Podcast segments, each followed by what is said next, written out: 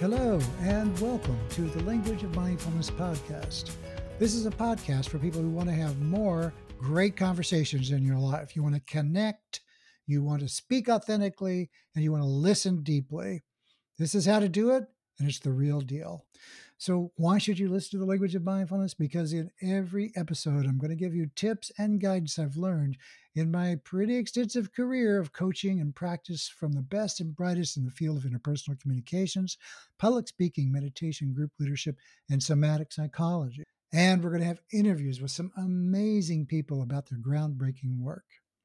It's my goal to give actionable and uncommon tips and advice in every episode that you can implement right away.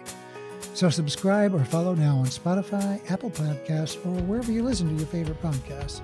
And if you don't listen, you're going to miss some great stuff that you just won't hear anywhere else. I'm your host, Brett Hill, and welcome to the language of mindfulness. I can't tell you how happy I am to have Aaron Huey on the podcast today. Um, we had a great conversation the other day, and I thought I have just got to get this guy on uh, language of mindfulness because um, he's got a message and he's on fire, and you're going to feel the heat. Let me tell you a little bit about this guy before we get started.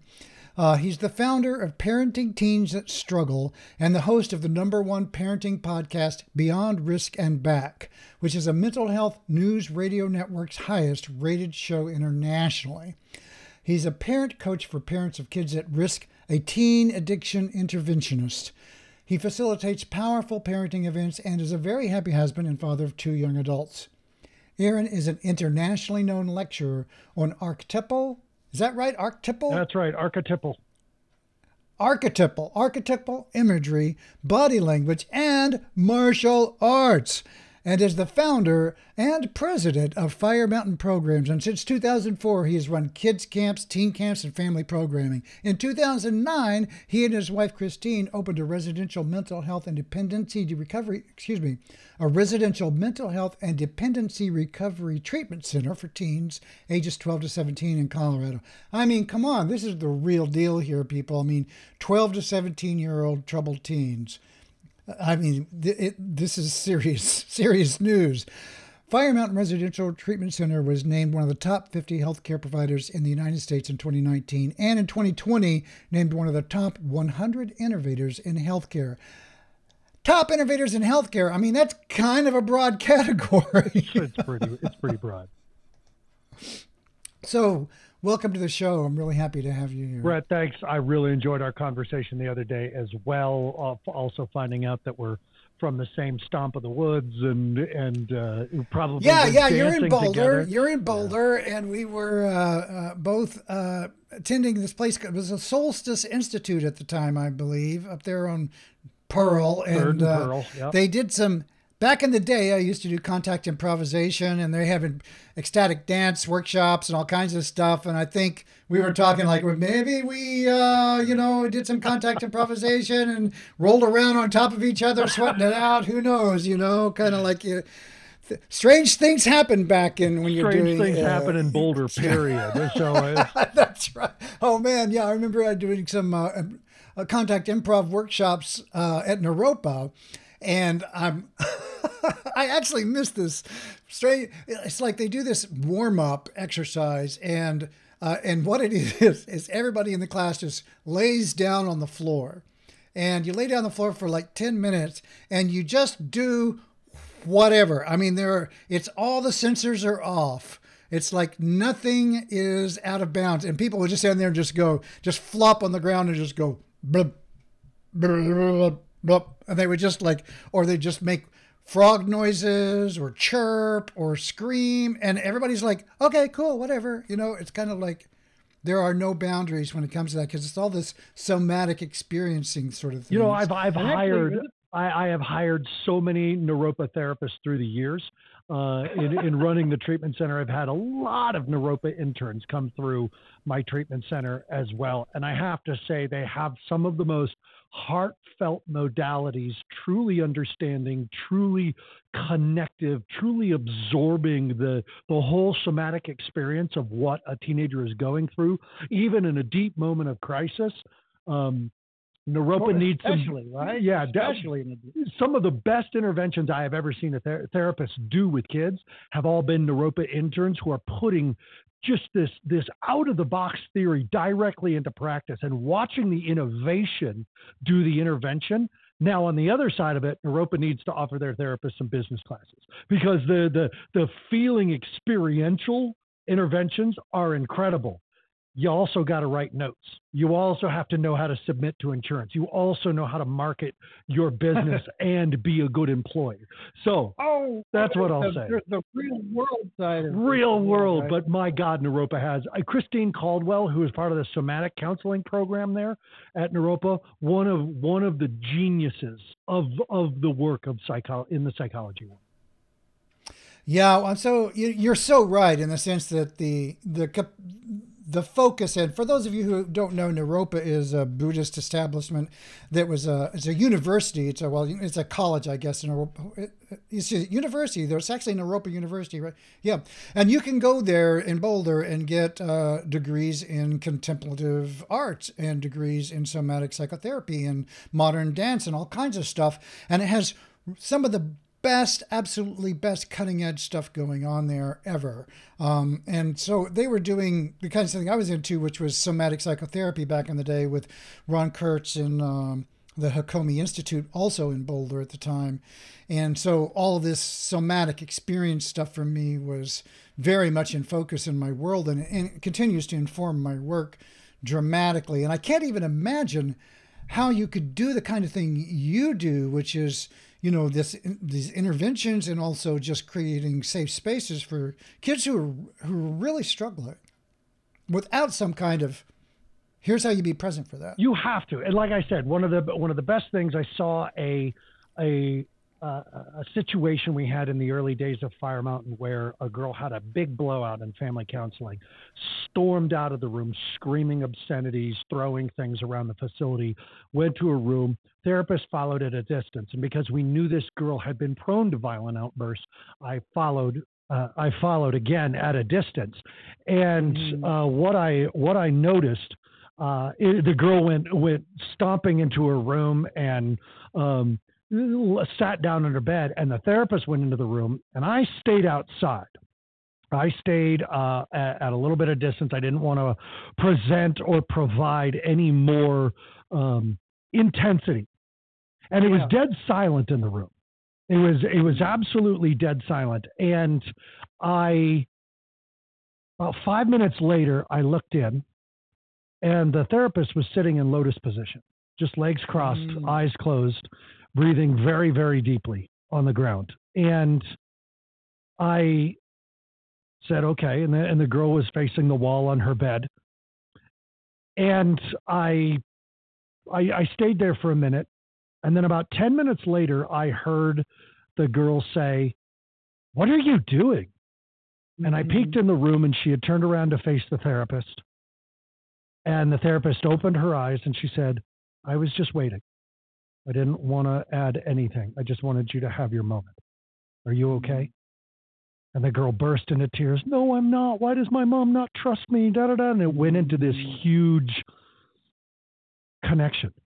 And it was wow. it was in the early days that what I learned from our Naropa interns and our Naropa therapists and good therapists in general is that you have to get connection before you can create correction. You have to get alliance before you get compliance. Yeah. I mean, there is so much wisdom in that. I can't tell you how often I see coaches and therapists and people in the in the biz, right, who just don't honor the fact that you have to create enough space in whoever you're dealing with to allow them to want to be real with you, or what your conversation you're going to have is going to be something other than uh, connected, honest, authentic conversation. And I don't know how often we have to say to parents or to clinicians or to teachers, anybody, a mentor, a coach, a supporter of human growth and potential. I don't know how often we have to say ad nauseum They don't care how much you know until they know how they much know you care. You do care. Right? right. It's, it's it's very simple, and we demonstrate caring through being present. That that means not being caught up in your own emotional experience, triggers, and Mm-hmm. trauma of what they're going through or what they're doing.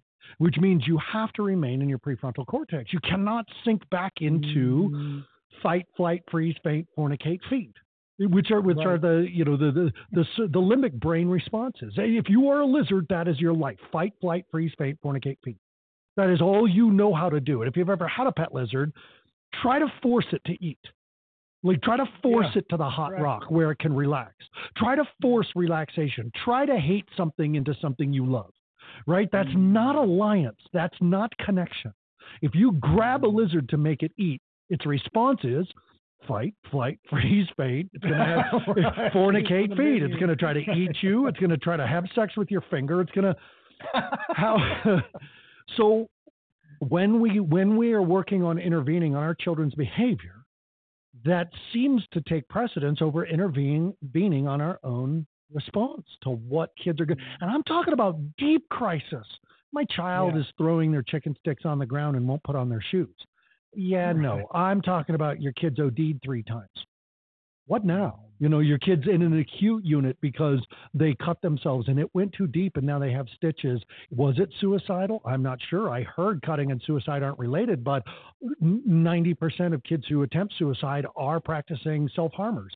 So is it related or not? That spin, that parenting spin, what good parenting decision can be made from fear, fatigue, anxiety, or anger? Mm-hmm. It doesn't matter how much you love. If you're loving from fear, fatigue, anxiety, or anger, which is every parent whose child is in crisis, yeah. what can right. you do? I mean, how do you how do you You're you're living with these people. You're you're deeply invested. You care a lot. They're out of control. They need some boundaries, and they refuse them from you. How do you how do you get your own nervous system to just chill long enough to be able to be uh, of some um, some support of, of some actual help? This this is a great, this is the question, right? And it is the essence of what we want our kids to do. What we want our kids to do is to acknowledge and and accommodate our value systems. That's what we want. But see, every child at some point has to reject your value system to develop their own. And what you will realize when your child makes it to 30 years old is that theirs looks a lot like yours because it's going to mo- they're going to model you right? And we know that because if i said hey brett think of one lecture your mother or father gave you that changed your life. Just one. Just think of one. You tell me was your dad sat you down and said brett here's what you and what you need and what you got to get through your thick head and what you and you went to sleep and you woke up the next day and you went gosh golly gee my dad is right. I'm going to change my ways. It just doesn't happen like that. We do what our parents did, or we do what our parents didn't do. So, all that stepping back, your child is in a full spin out, and it's now spun the whole family out. This 14 year old, this 17 year old is controlling the house with their mm. dysregulated nervous system. And let's agree that the strongest nervous system wins. I didn't say healthiest, I said strongest a child mm. screaming obscenities and kicking a hole in the wall because you took away their video game controller, currently in that moment, may be the strongest nervous system. So, in that moment, you have one question that can pull you back into prefrontal cortex parenting. What does taking care of myself in this moment look like? Because what we're ultimately hoping our children do is take care of themselves. And we so we model that we, right? you have to. We, 99% of the time, we have to say what works for me. What's going to help me sleep tonight? Because the moment our system is deregulated, dysregulated, the moment our system is diseased, we go into letting the foundations of personal care collapse. Sleep, eating nutritious food, drinking water, moving our bodies, and breathing on purpose. Those are the five things that when one of those fails, it dominoes the rest. Mm-hmm. right? So you have to, on purpose, put one it back in place. And look what happened, Brett. The moment I took a deep breath, you followed. And I remember when you and I were doing your show, you took a deep breath, and I was right with you because you mirrored it. So let's do it again.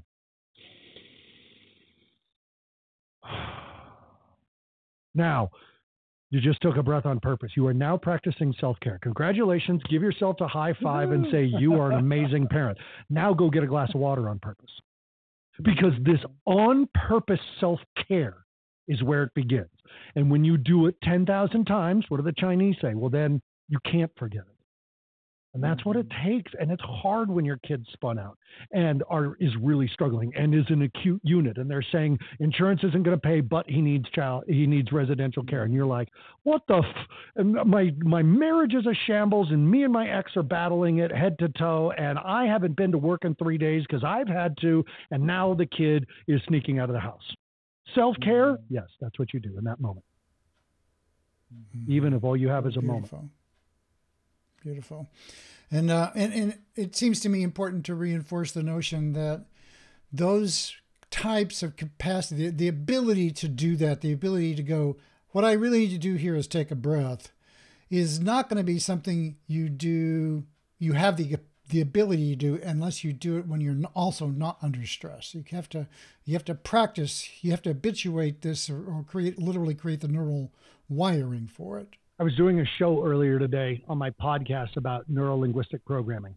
And neuro linguistic programmers love to call themselves practitioners. And I think that's the most powerful word of the statement is the practitioner.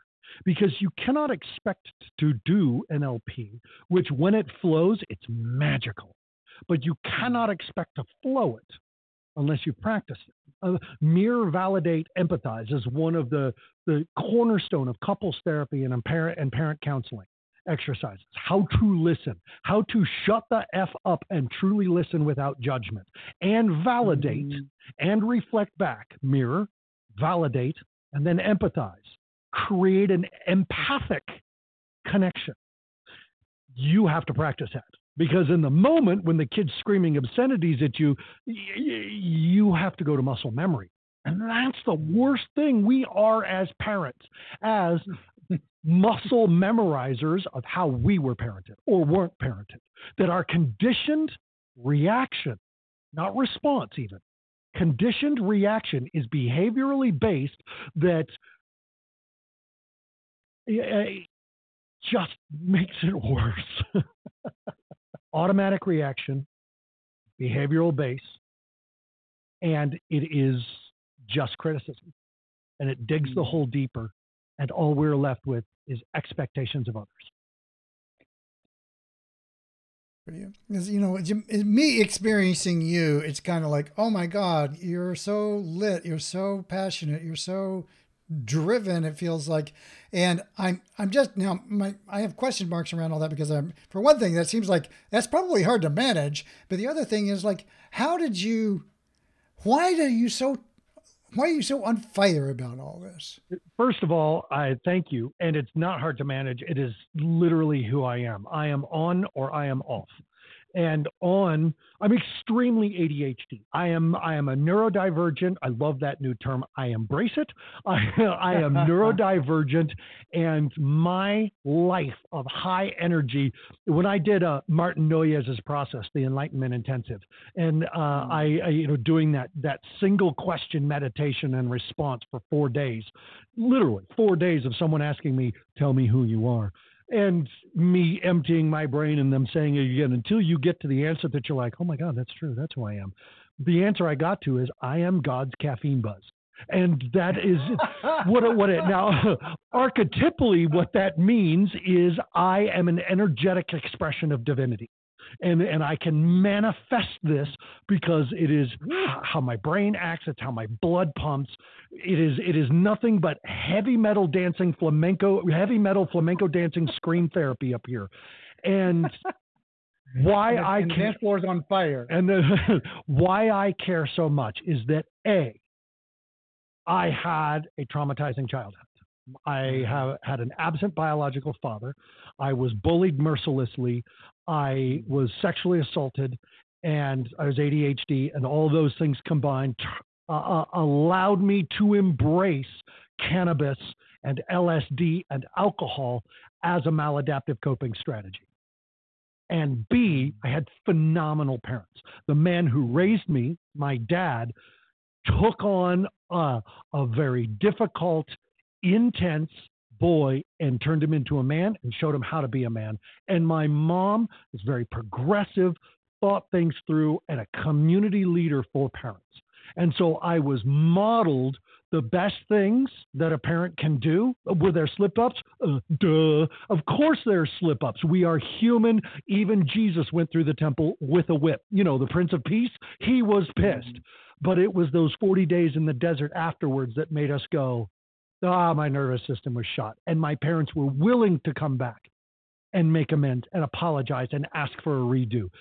And so that's what I learned is that I brought a lot of struggle and my parents brought a lot of grace and they allowed me to be that fire in the mountain that when mm. unleashed illuminated the heavenly heights parents need help teenagers this this struggle i, I don't want to hear any parent say well i was a teenager once and it was tough on me yes not only that but we did not have the understanding of trauma that we do now. So, most likely you're traumatized as well. But B, I say to any Gen Xer or boomer out there with all the love in my heart, when was the last time as a child you had to practice a live shooter drill at school? Times have changed. When we were children, we did not have total access to the Library of Alexandria in our pockets. And 30% of the library is pornography. As a child, we were not exposed to consistent bombardment anarch- and anarchy of violence like we are now. Children have been traumatized. We understand this in science. Trauma is also expressed genetically. We understand this through epigenetics. So regardless of how we were as kids, we're more resilient, we're this and this and that. While that is true, we did not have to face what these kids have to face. And we need to get that through our heads, soften our hearts, and open to a true emotional intelligence that must take place now. Mm, beautiful. Wow. Wow. No wonder I wanted you on the show. It's like amazing. I, I, um, and I just, you know, I'm so appreciative of the work that you're doing. And how was it that you got started, like, you know, establishing a center? Like, what was it that moved you to, to, I mean, you looked out and, and somehow you said, I have to do something. I have to, I have to help people uh, get the skills and and you you got started with that. So what was that story like? So after I got sober, um, May twenty first, nineteen ninety eight, at about high noon, and the uh, uh, the well, that was like a decision moment for you right there. It was a rock bottom moment, and with divine intervention, I had prayed for a oh. miracle, and I had received one on the side of a of a country road outside of Longmont, Colorado, um, hmm. and was at a twelve step meeting the next day, and had a wonderful intervention from the man who became my sponsor uh, as I turned to punch him in the face and he did not flinch, nor did he tolerate my BS. Um, and so I immediately had the the utmost respect. Dove deep did, into. Did you punch him? No. What had what had happened, and this this shows you the arrogance, not just of an addict, but of Aaron, is that in my very first meeting, my very first twelve step meeting, they announced it was a speakers meeting. So naturally, I assumed they meant me. Mm. of course. Of course. Why wouldn't they? I'm the new kid the on the block. about me. I've got a story. You know, this is going to change your life. So I stood up to talk when they called the speaker for it, and this guy grabbed me by my shirt and yanked me down in my chair. And I turned to swing on him, and he was this big biker dude, um, just massive belly and beard and completely unflinching and he leveled me with a gaze and he goes, "Sit the fuck down and shut the fuck up for once in your life, and maybe you'll learn something. and the room was just dead quiet. And I sat down, and the person got up to speak and said, started smoking weed at 12 years old. I didn't have a biological father and I was bullied. And he continued to tell my story. And I realized in that moment that I was no longer terminally unique, that I was going to survive and I wasn't going to die by lonely. And I asked that biker to be my sponsor and humbly said, Would you be my sponsor? I think I found someone who can deal with me. And he goes, Of course I'm good. Shut me up. Oh, I, yeah, I said, Would you be my sponsor? He goes, Of course I'm going to be your fucking sponsor. and this same man, up, buddy. this same man, four months later, sitting with me at, at Perkins at four in the morning because I was jonesing so hard, drinking mm. milkshakes, sobbing into my milkshake, and bearing his heart and soul to me. For me, it wasn't the steps, it was the connection that I needed, that I had longed for so deeply. So I told my boss, and this is this is at the time I was actually working there at at the Pearl Street Studios down there in Third and Pearl. We were running a kids camp there. It was the only job I had had in 14 years that I wasn't high at and because I was working with kids. But you can imagine the moment I was in my truck to go home, I was high again. But Right. I told I told my boss that I was an addict, and not only was he supportive and loving, but after that following summer, he had he had bumped me up to uh, assistant director of the program. Um, and and through these kids camps, these these summer play camps that we had done, I started running teen rites of passage programs and archetypal camps, a warrior camp, a wizard camp, a jester camp, and a bard camp, where we're showing kids you can play this in a game, you can play this in Dungeons and Dragons, you can watch it on TV and in movies, but what's it like to be a wizard in real life? What's it like to be a bard and wear your emotions on your sleeve and be empathic? What's it like to be a jester and truly live for this moment? Those are the archetypes. The, these images that we hold that if I say, Brett, what does a warrior have in his right hand? Mm-hmm. Your answer is reinforcing the symbol of a sword and a warrior together.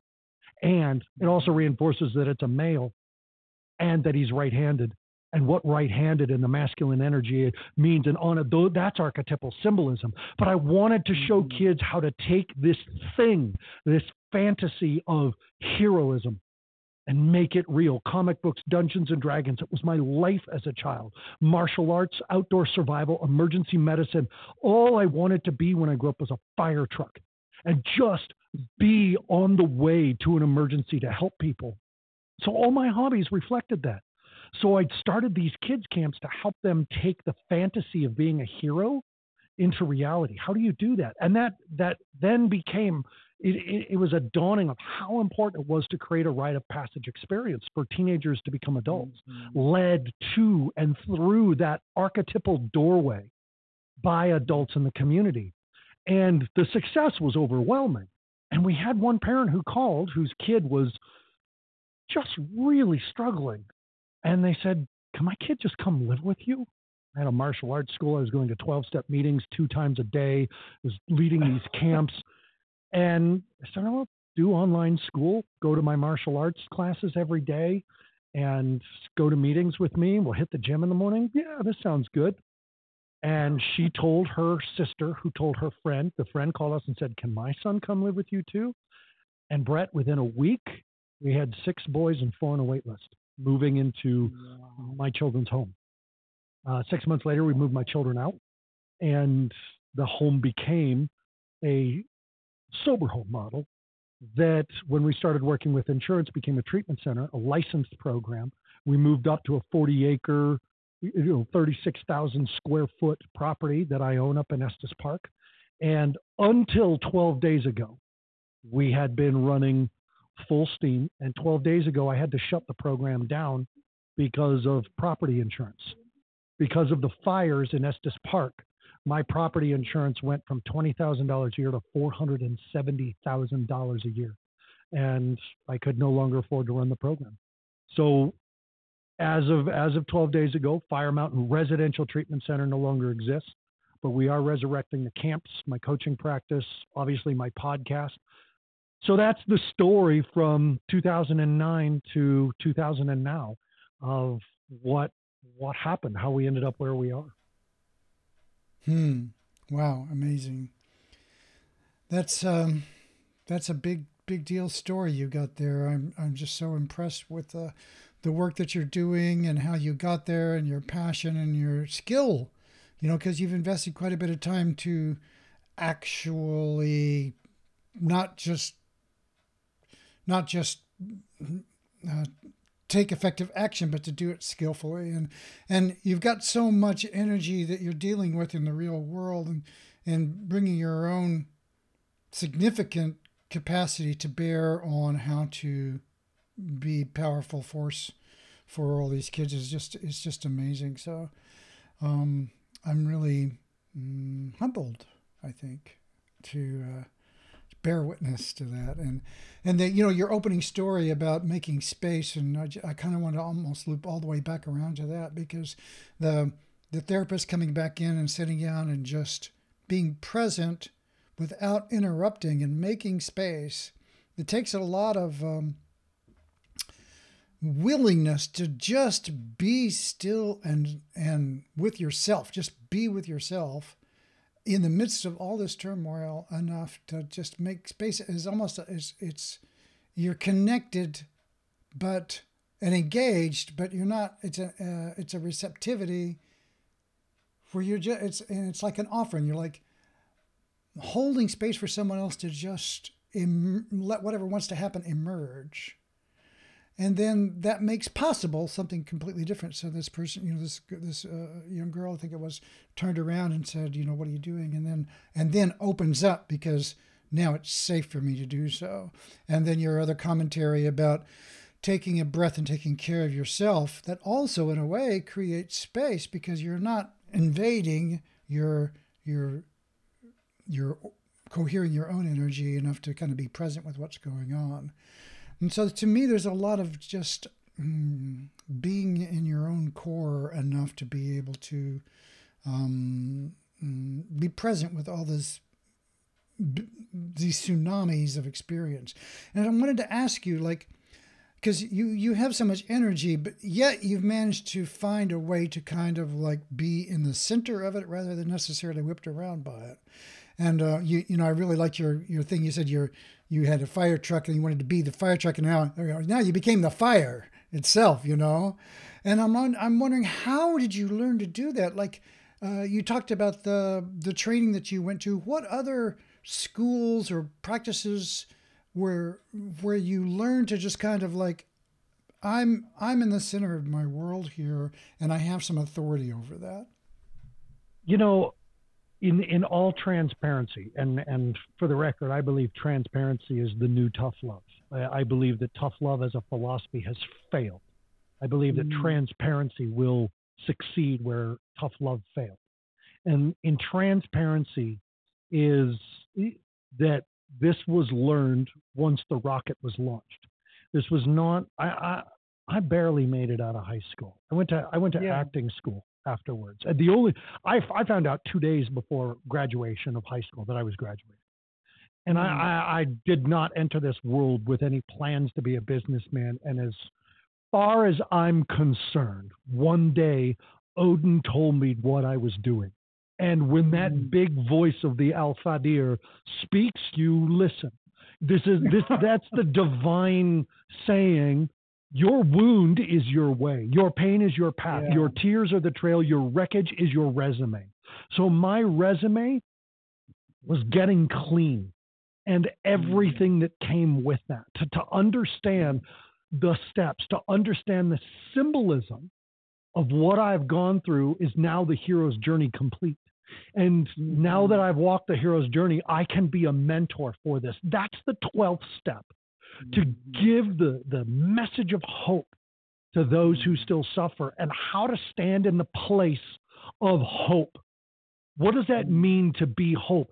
For me, and I, and I mean this with all sincerity, hope is the fire truck. My mom asked mm-hmm. me when I was a little kid, What do you want to be when you grow up? And I said, A fire truck. And she goes, Don't you mean a fireman? I was like, No. I want to be the truck. Now, symbolically, I think back. First of all, let's let's state the obvious: the noise, the the center of attention, the the mm-hmm. the noticing. you can't help but notice the fire truck. And as a kid who was abandoned by his father, what more important thing could I ask for than to be noticed when I walk down the street? I was born looking for my parade, and being a fire truck would be the answer to that. Lights, sirens, sound, and an anchor to what? To help us on the way. To to I've got a team, and this team is trained and we can help. We can handle anything. In fact, we can enter into the flames with courage, with the proper gear and training, but with the confidence that we are going to give everything to the cause that is directly in front of us. And that desire in my life has put me in a place of wanting these trainings martial arts, outdoor survival, emergency medicine. Mm-hmm. Can I become the person? Can this ADHD, this brain that only thrives when all around is chaotic? And I go, ah, I am home, right? Because when everything else is, oh, my brain is, and so I have to create an environment for me that allows me to focus. So that means I got to yeah. take the the extemporary, the extemporaneous, the extra, and just calm it. And when a kid comes storming out of the lunchroom in their fists are curled up and their arms are flexed like Wolverine and they're in a full boxer hunch and they're screaming obscenities. I'm like, I'm on. This is me. This is this, this is because in this moment my brain is very clear. Here's the here's the I'm the fire truck and there's the fire. There's the fire. now I can go up and I can mirror and match that energy, yeah. and then I can take my hands from fists and turn them and open my fingers, and then I can put my hands up on the kid's shoulders and I can hold the kid and I can be like, I'm not afraid of your fire. And I'm not here to mm-hmm. try to put you out. I'm here to just try to rescue the innocent within. And mm-hmm. that because we cannot think that we are here as parents or clinicians to change what they're going through. We're here to go through it with them in a moment as a guide, as a mentor, to be in that darkness of the dragon's cave and keep reminding them, I know it's dark and scary. I know it's hot and sulfurous. But remember, the dragon hid your gold here. We'll find it. Mm-hmm. But we got to get to the back of the cave. We've got to face this mm-hmm. dragon. And I love you and I believe you until you can love yourself and believe in yourself. And then we'll just love and believe side by side. And that's the mentor's journey. That's the mm-hmm. path of someone who says, We got this. So, to answer the question in the most roundabout ADHD way that I can think of, I did this by doing it. The audacity of my belief system that I was mm-hmm. born waiting for my parade has that that superpower has simply been who dares wins and I dare. I, I mm-hmm. have the audacity to say oh, I'm going to do this. And my dad was a healthcare administrator. He ran a hospital. Mm-hmm. Did I study from him and learn from him? Good God, no. I absolutely did not. Did work for him, hated my job because I was a janitor, couldn't stand it. But I do admire my dad, but I did not go to school for this. And I can't say I'm that good at it. Mm-hmm. What I'm good at is saying this has to be done and we dare. And so we're mm-hmm. doing it. Will we do it well? We will do it with heart. And so, mm-hmm. worst case scenario, we will sleep well. Beautiful. Um, the last thing I want to cover today is um, something that I think is. Uh, this is a, a question. Uh, you're the perfect guy to talk to about this, and it's um, it has to do with sort of the mm, in my own journey, so to speak, um, and I think, you know, the thing that stands out, I guess I'm, I'm, rambling a bit. The thing that stands about you to me is that you have a very clear mission. And what I'm wondering about is when, uh, for a lot of people, that's the problem. They, or that, they, it's like they feel like, oh, I'm here on this planet. I've got this fire. I've got this energy. I've got, I'm built to do something. But it's just not you know, it's not like a paragraph. They didn't have a lightning bolt hit them from the sky. And they're wondering, what do you say to help these kids and, and adults even organize around what is it? What are they supposed to be doing? I love this question. I've answered this question for the last 20 years, being a facilitator of personal growth and development archetypally. That's the warrior's question. You see, the wizard can mm-hmm. take on any task and master it. The, the wizard are the high intellects, and we're, we're talking about archetypal personalities, the four prime archetypes warrior, wizard, jester, bard. The wizard can take on any task and master it just because they're designed to learn and know. Right? They may not understand. Understanding is experience, but they will learn and know. And they will know better than the best of us because the wizard archetype is truly the smartest among us. The bards will uh, become they will become what it is you're asking them to become. The, the bards are the mm. true chameleons, but they're also the artists, the creative connecting communicators. They will. Mm-hmm. I remember my daughter writing a poem when she was 14 years old uh, about a prostitute, and it was called "My Sore Ankles" and S O A R, and it went viral in India, and men were writing her from this other country, strange men saying I get it. I had not seen it before. She had reached out and touched um, a culture and a, a, a, a species that she had no idea about. She was a 14 year old in Boulder, Colorado. My daughter had no experience with prostitution. I am a pretty overbearing, overprotective, overwhelming father. She was in Boulder, Colorado, and and did not have yet no, but she could feel it. she could understand it. She could she could yeah. Embody and emulate the expression of what it's mm. like to be a young prostitute who felt used up and tossed aside and tarnished mm. and shameful and her ankles hurt because she was mm. walking down the street all night. And that's the bard. And so they can play the role, they can take it on and they can let it go and move on to the next. The jester just is. They, they don't they don't mm-hmm. have to have a mission or a vision or a passion or purpose. They can be at home running a business or at home in the woods with nothing but a metal cup and some pine needles and they're making some tea. They'll find a jar of peanut butter at some point later, whatever. It's all good.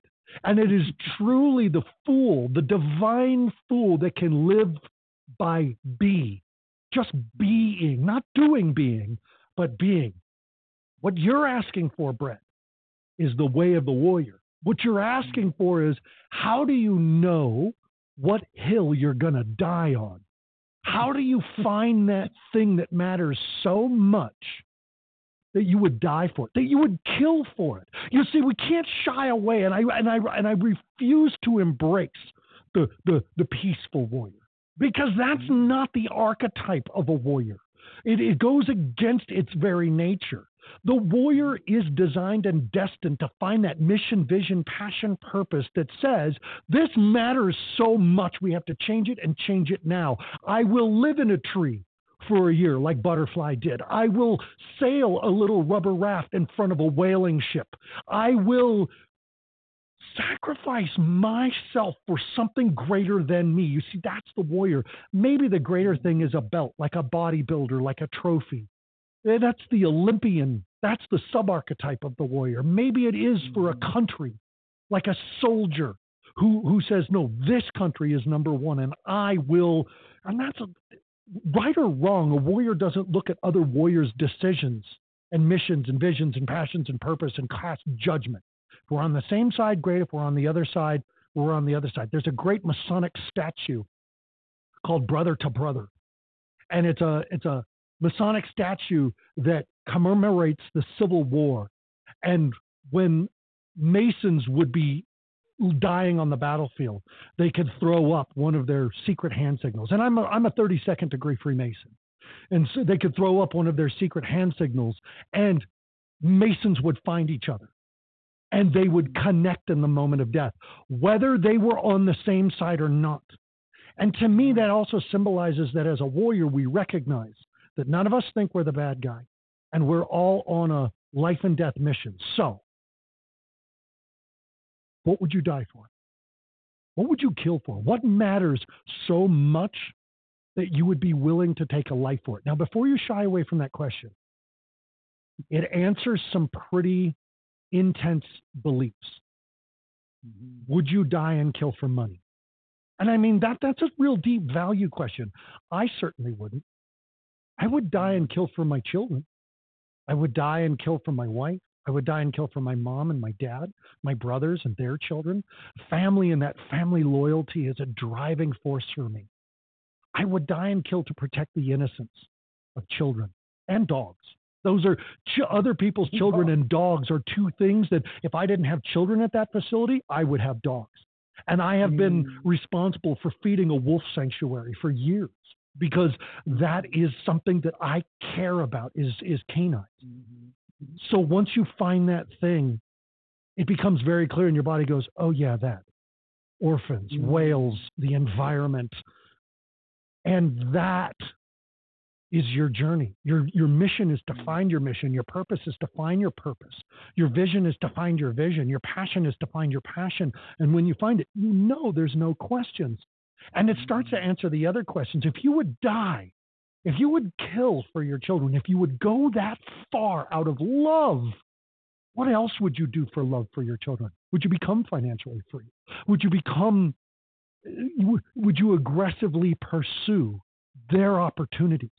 so that would you would you clear the path in front of them and would you do it from love because at the end of the day the warrior gets the the smear of being the dark archetype but really what a warrior does they do out of such a deep profound love right or wrong mm-hmm. they do it with their whole heart and that's mm-hmm. where the warrior is the one that stands in front of the castle under the coat of arms, the coat of arms representing what the kingdom stands for, and defends it with their life. Hmm, beautiful. Wow. Okay. Well, now we have a master class on how to find your mission. so that's the archetypal lecturing that I do that you asked about before. That's the stuff that I travel around the world. I do a version of archetypal parenting and archetypes in business and how to read your clients and your spouses and all that type of stuff because these are four very distinct personalities, and there is no hierarchy to them. Mm, beautiful. Well, I wanted to just thank you so much for coming and sharing your wisdom and your fire and your fire truck and the whole. whole I'm going to put on something for you. Hang on. Uh oh, what do we got going here now? Oh, there it is. Woot! Be doo, be